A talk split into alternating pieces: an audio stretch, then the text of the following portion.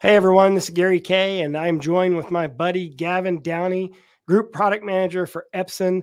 Uh, we're going to talk about ISE and what they're doing at ISE. Obviously, uh, Epson's one of the bigger exhibitors at ISE, and you always do, Gavin. First off, uh, how are you doing, by the way? Happy New Year, Gary. It's great to see you. Um, you know, it's always the uh, beginning of the year with ISE, and it's good to talk to you about it. Um, yeah, doing really well. Thanks for asking. Good to see you.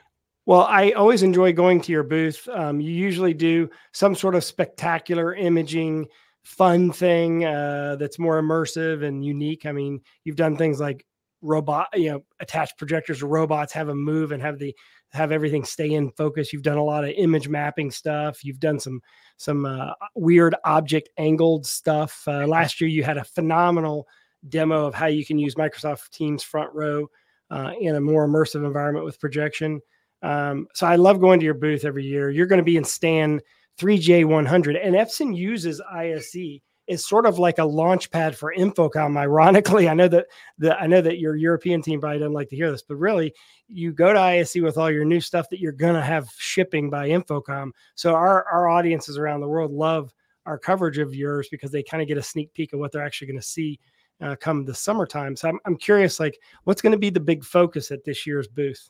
Yeah, thanks, Gary. Yeah, I think um, I remember when we went through the tunnel a few years ago. That yeah. Uh, a lot of people were really excited about that. So yeah, um, no, thanks. I, I think you're right. I think ISE's uh, taken an increasingly important role for people in uh, the U.S. and Canada to really get a get a get an idea of what's coming down the pipe. So yeah. um, what you can look forward to at our stand this year is we're going to have a uh, a giant um, Technicolor umbrella that is influenced from uh, influenced everything uh, from Portugal, which has a wonderful umbrella festival, to festivals in Barcelona, um, to uh, Japanese celebration of cherry blossoms. So it's really a bringing together of cultures around the world in this giant structure uh, in the form of an umbrella. So we're really excited for people to come see it, and I think.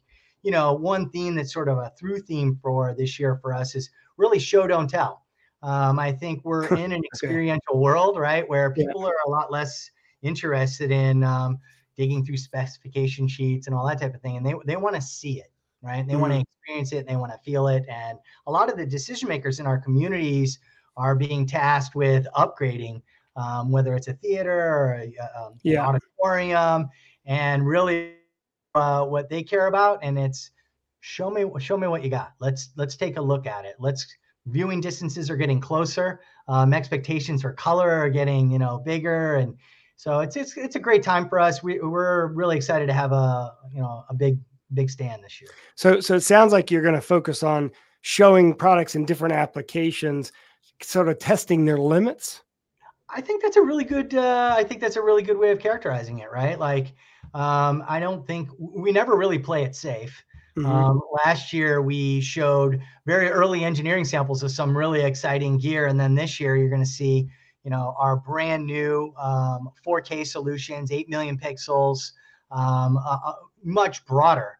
Everything from 8,500 lumens to 10,000 lumens, 13,000, 16,000, 20,000. So a really broad array of 4K solutions. Mm-hmm. And they're going to be um, deployed in a way that invites you to come up very close. Yeah. Uh, we're not going to play it safe. We want um, technical decision makers, and we want to solicit their input on on how we've done so far. And and that's really the sort of the uh, engine for innovation is listen to your more discerning customers and then integrate their feedback. You know, I, I will give you some credit. You had a brilliant idea. Um, you know, ten years ago, you came to me and said we're going to get in a large venue uh, don't tell anybody yet, but we're going to get in a large venue, and here's what we've learned, um, and here's how we're going to do it. And your idea of using, of making sure that your lenses were backward and forward compatible forever was a genius idea. I'm, I'm throwing up an image of the lenses. I think that's the reason why you're successful there, um, is because you literally took the position of supporting the the rental and staging companies in a really unique way to say, look, if you buy into the the Epson ecosystem, you don't have to worry about the investment in the most expensive part of it, which is the lenses, because we're going to protect you all the way through. Yeah, I think that it's an important point, and and you're right. It really was sort of generated out of rental and staging because we were an incumbent uh, or we were an insurgent yeah. back then and the incumbents had a lot of glass in inventory but i think as time's gone on and um, what we've recognized is some of the biggest beneficiaries of, of that strategy have been fixed installation yeah we've, we've got great relationships with global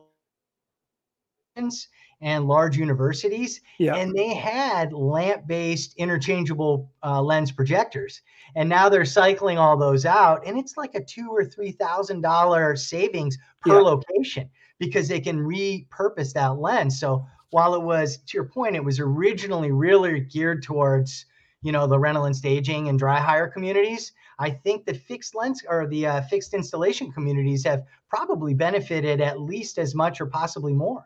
Yeah, and, and it's interesting because there's a lot more fixed install large venue stuff happening than ever before. That That's that right. is a big growth area of of of high brightness projectors. You're going to be in uh, Hall Three, stand three J one hundred. You you won't be able to miss. You're right there at the entrance of of Hall Three, and you always do something interesting. We're going to go. We're going to shoot. We'll shoot a video of your of your sort of your Technicolor umbrella. I'm not actually sure we're allowed to call it Technicolor because I think it's a company, but Technicolor umbrella, and then uh, and then we'll shoot uh, videos of all the different stuff that you're showing to kind of give people who are not there a uh, a, a, feel for for for what you're showing there. But obviously, people are going to want to know. So you know, we are from inside the industry. We're going to want to know some stuff about the products and and uh, the way you know. So we'll we'll make sure we shoot product videos as well.